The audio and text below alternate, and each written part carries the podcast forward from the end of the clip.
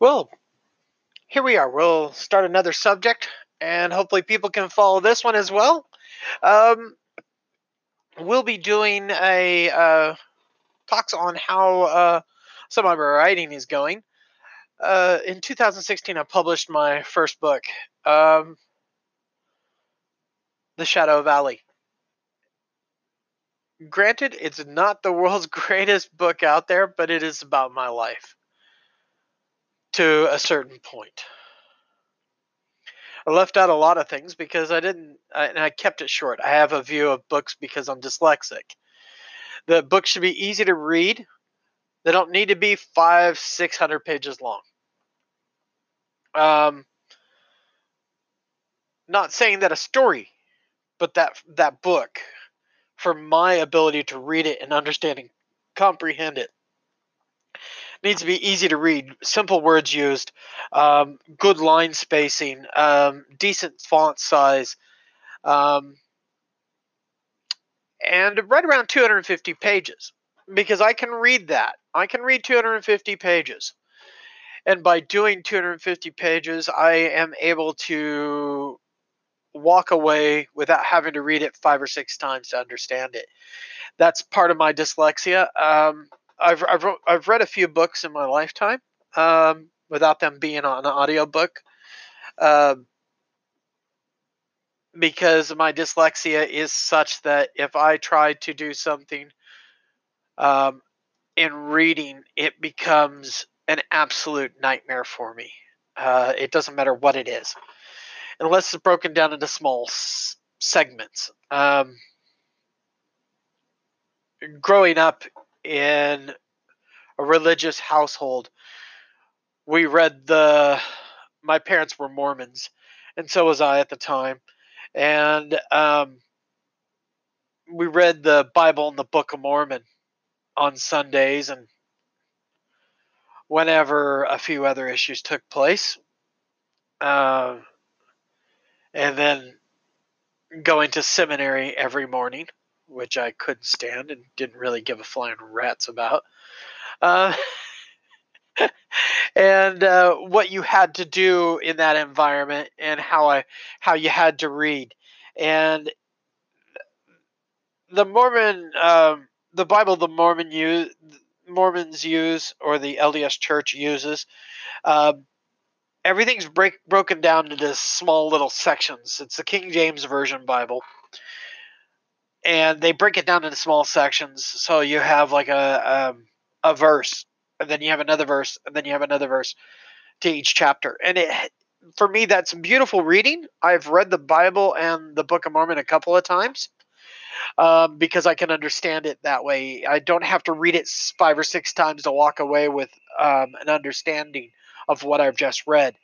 Um, when i read a I've, I've read textbooks and if the textbooks is long-winded forget it. Throw that book in the rubbish because it isn't going to do me a doggone bit of good. University, I had a lot of struggles with because you'd buy all these books and I couldn't read them. They were just, it was just too much. So, um, lucky for me, a lot of my books were put out on tape. So, somebody at the university would read it for me, and then I'd listen to the tape. Um, I'm a big fan of audiobooks, love them. If I could ever write a book that's good enough for Morgan Freeman to read, I would be in heaven. To me, he would be like the most perfect person to read my book. Granted, he would not read The Shadow Valley because that would not make sense. Having this, uh, uh, Morgan Freeman's voice is sexy. I don't care what anybody says. I love it. It is just, it's up there with Sean Connery's voice. They're two sexy voices. Uh, and but but you know you have yeah, if you looked at my autobiography and you had Morgan Freeman reading it, it just would not flow. It would not be good. Um, but I am in the process of writing um, a book right now um, called The Choice. And it's almost finished. It really is. I've, I've got it to my my um, max word count um, that I want to stay within. I may adjust that a little bit, may go over this time. Um, I do keep it to a 250 page requirement. Um, I don't go over that, period. 250 pages.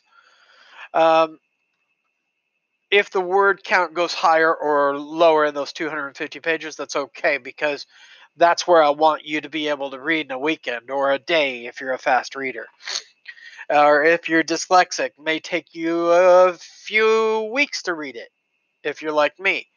But I want you to be able to read it and understand it and go, yeah, that's cool.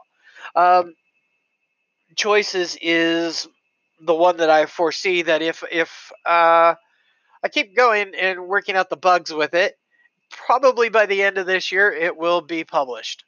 Um, I love the book. I love the idea behind the book. There's a few small chapters in it where I am beating the living hell out of myself because I don't like them. And it's not the book's fault, it's my fault. I, I just don't like them. Uh, and I'm trying to rework them in my head. The idea behind the book to kind of get people interested in it is that if you today found out that in 100 days, the world as you know it will be uninhabitable, that everything living on it will be dead and you have 100 days. And you were given 50 people to choose. 50 people. That you could save. Who would you choose? Now, I have a character in the book who is faced with this dilemma. Um, and you're going to walk through this story with him. But I've changed it up a little bit. I've I've added in a couple of different things. We all listen. We all like movies. I, I I'm. We don't necessarily like books that are made into movies, um, i.e., Game of Thrones. Um, don't get me started. Uh, actors were fantastic. Story went. um, I hope that the next two books are will be able to do it justice. Um, I, I, I, what I want to do is is change up a little bit. So, as you're reading my book, it's going to tell you to listen to a song, just like in a movie. You'd hear song in the background or music in the background. What I want you to do is listen to this song before or during this part of reading because I want you to get a sense of not only the music that's going with the book, because I love music. I'm just totally addicted to music, and um, I, I, I want you to expand your view as far as what can be done with a book. Challenge the reader a little bit because I've never seen it done. I've never heard it done. So I'm going to kind of give it a go. Um, I may may read the first chapter of the book here before I um, send it out for publish. Um, only because I want to do it in my own voice. I want to be responsible for my own audio part of this book. And I want to make that first chapter free. And I, I, I just want to see if I can uh,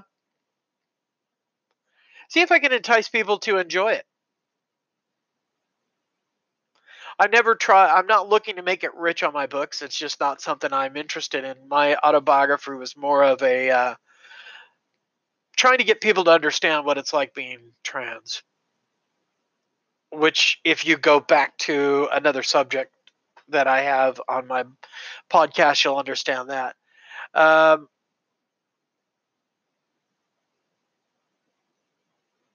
the uh, the whole the whole uh, writing, I, I start to look at like George R. R. Martin. I really have a a, a respect for those. Those are some serious character developments. Um, I'm in the process of listening to his audio tapes, and the world he's created in Tolkien's world. Oh my gosh, I love the Lord of the Rings. I even love the movies that were made. Uh, granted, The Hobbit didn't do it for me. Hobbit did not do it for me. Um, David Eddings, fantastic writer. Loved his books. Um, that was the one thing I'll have to give my ex credit for. Um, she got me hooked into David Eddings' um, books, and um, over the years I've listened to them on uh, audio as well. I, I read the first series while on a plane flight from Australia to America to visit family and became completely addicted. And for me to become addicted to a book takes a lot. I could not put this book down, this series of books. And by the time I landed in America, I had read three of the four books, and I was hunting around America looking for this stupid fourth book because I couldn't, I could not stop reading it. I was so addicted to it. And I read the fourth book, and and it was absolutely beautiful.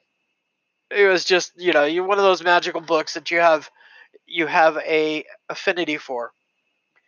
Um, I also have a um, a real love for role playing games.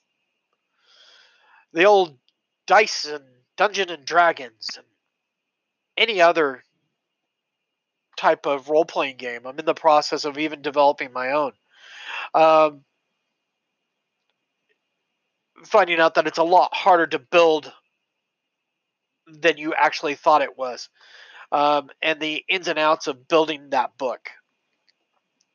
Um, some of the excitement that you hope that you can get people to join in and help you build this project that you've fallen in love with that not necessarily everybody's going to fall in love with and that's okay and I, I get that we all have our own lives but i was kind of hoping to make a project out of it for to bring a business into tasmania australia um, still a dream, still a hope.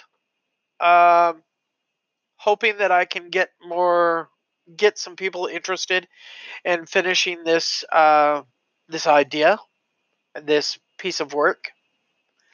Um, I have a, and that one's called Blight.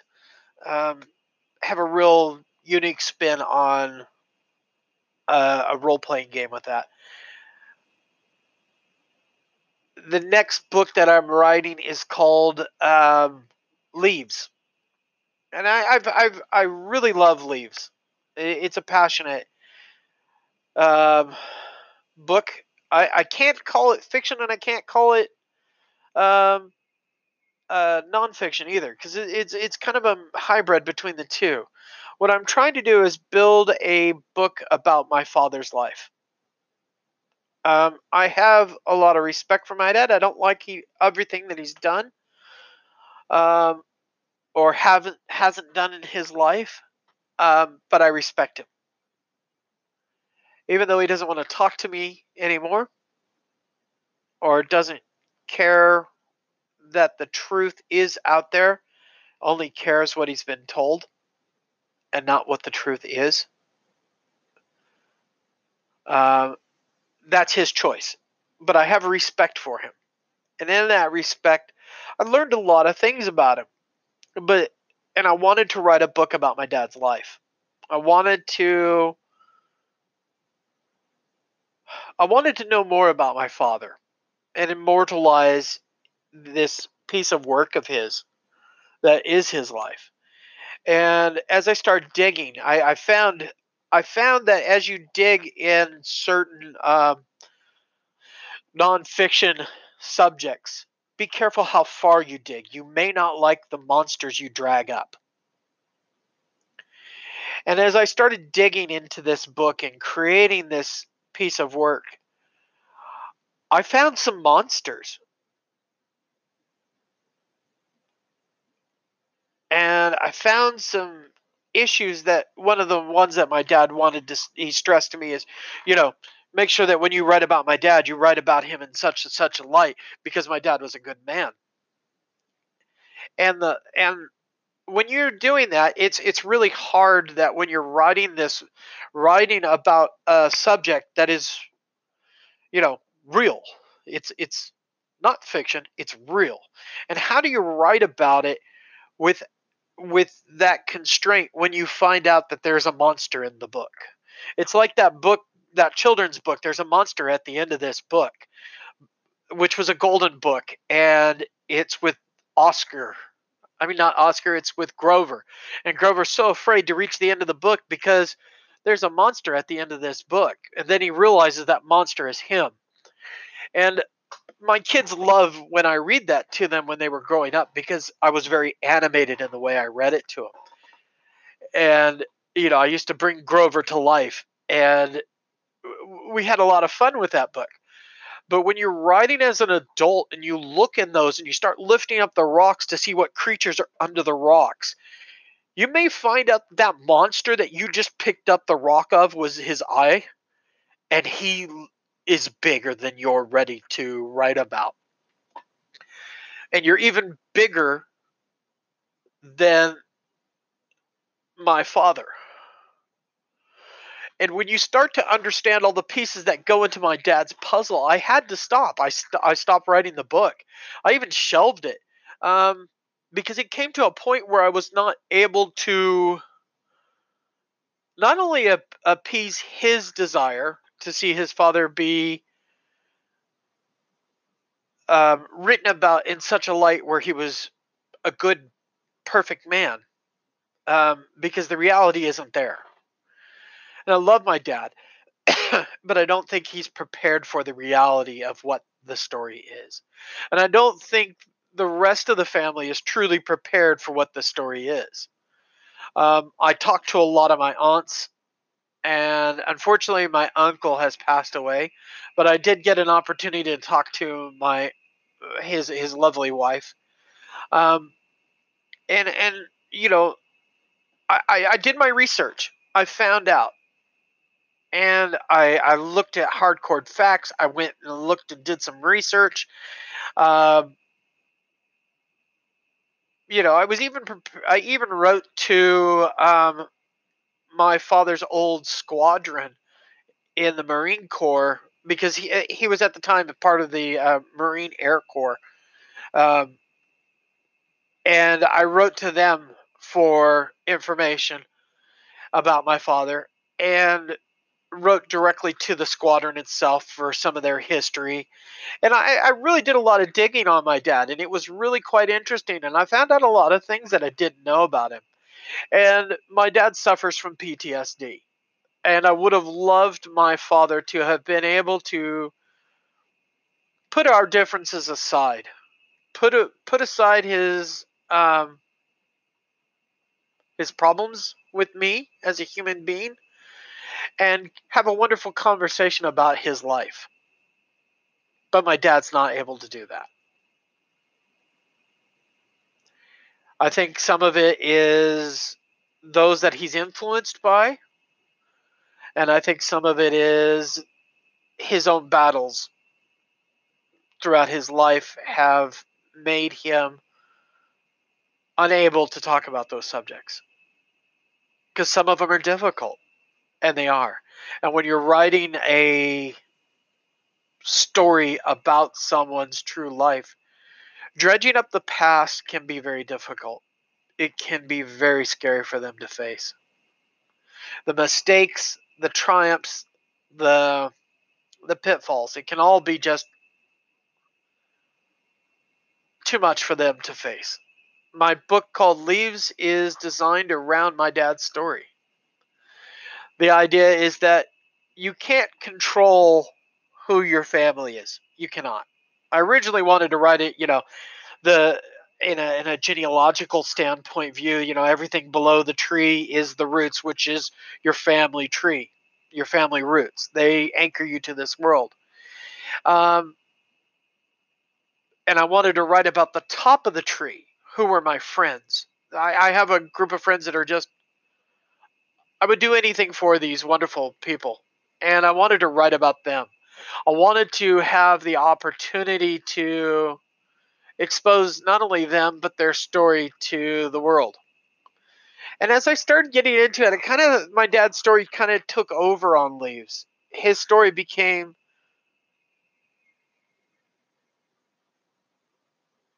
epically large to be, to be quite it's an epic in its own right uh, and the struggles that he went through and the realities of his life.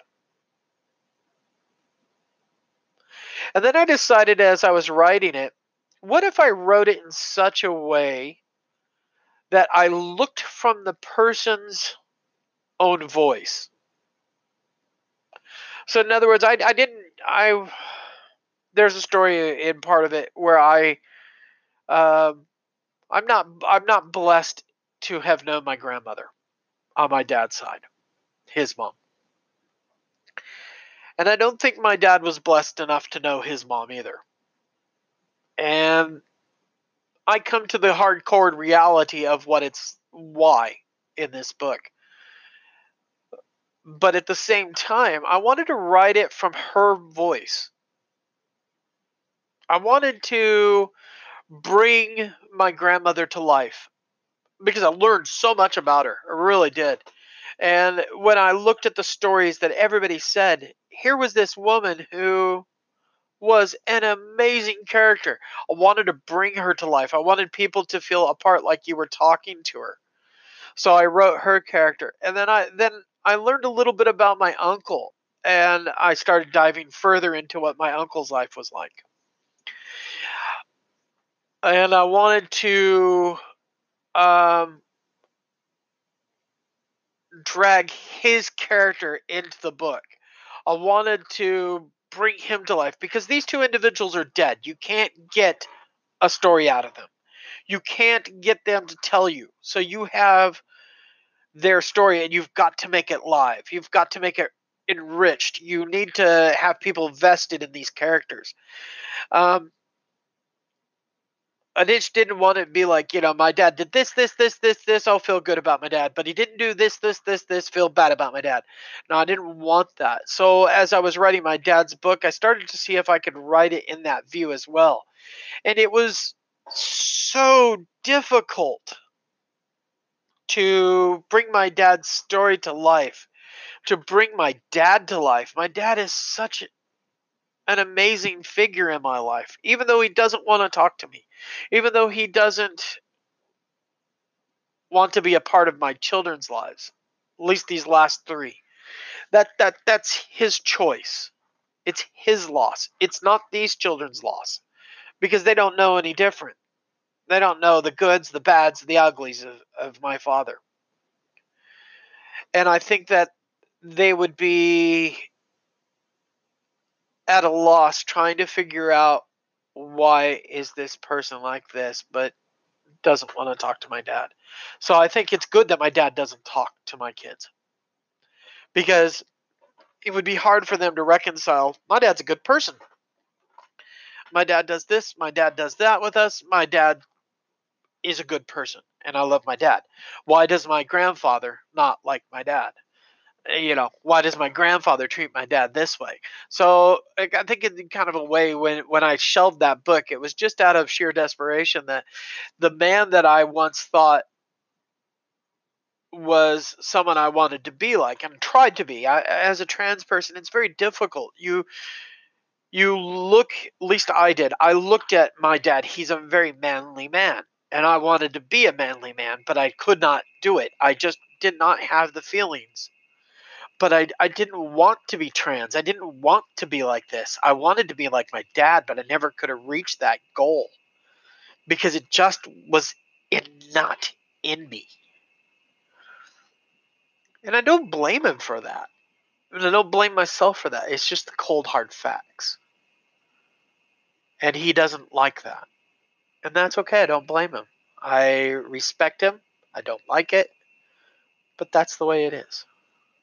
And I'm kind of glad that my kids aren't exposed to that. So I shelved my dad's book. I learned a lot from writing it. I will write it. The day he passes away is probably the day that I will publish that book because I think what's in it needs to be told. My dad did some amazing things and saved some saved a lot of people's lives. But people don't know that about my dad because my dad doesn't talk about it. I did a lot of research. And I and when I found out that my dad earned some amazing medals in the Air Force for some of his brave acts, I grew in my respect and my admiration for my father because of what he did in his earlier life.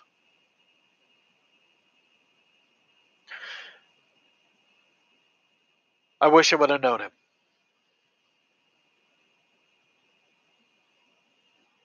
So, eh, like I said, as I'm writing that book, and then I've got uh, another book that I kind of, it's a tongue in cheek book. It's The Things My Doctor Never Told Me about being trans. Um, that one is kind of just sort of sitting there every time I do something stupid and think, why didn't my doctor tell me about this? I put it in that book. Someday I may be done up to my page level and write in in in quick little story bits about it and publish that one. Uh, it's kind of a tongue in cheek view of being trans. Because, you know, if you can't laugh at yourself, you have no right at laughing at anybody else. Uh, yeah, I have a couple others that I'm not ready really to expose and talk about, um, because they're not they're still in the first ideal stages and the draft um, design of them. So, but like I said, I hope that you follow me on this journey of writing. I have a lot of respect for writers. I love Stephen King. Um, I love his writing simply because the man kills your favorites and he doesn't care. Um, it's just something about it. And, you know, I have my favorite authors. Uh, but I hope that we have this wonderful journey together. And like I said, there's no excuse for abuse. If you are being abused, please find proper help. Get out. Not only for yourself, but if you have children, get out. They don't deserve it. And guys, if you're having mental health issues, talk it out, please. Um, love you all. Talk to you later. Bye.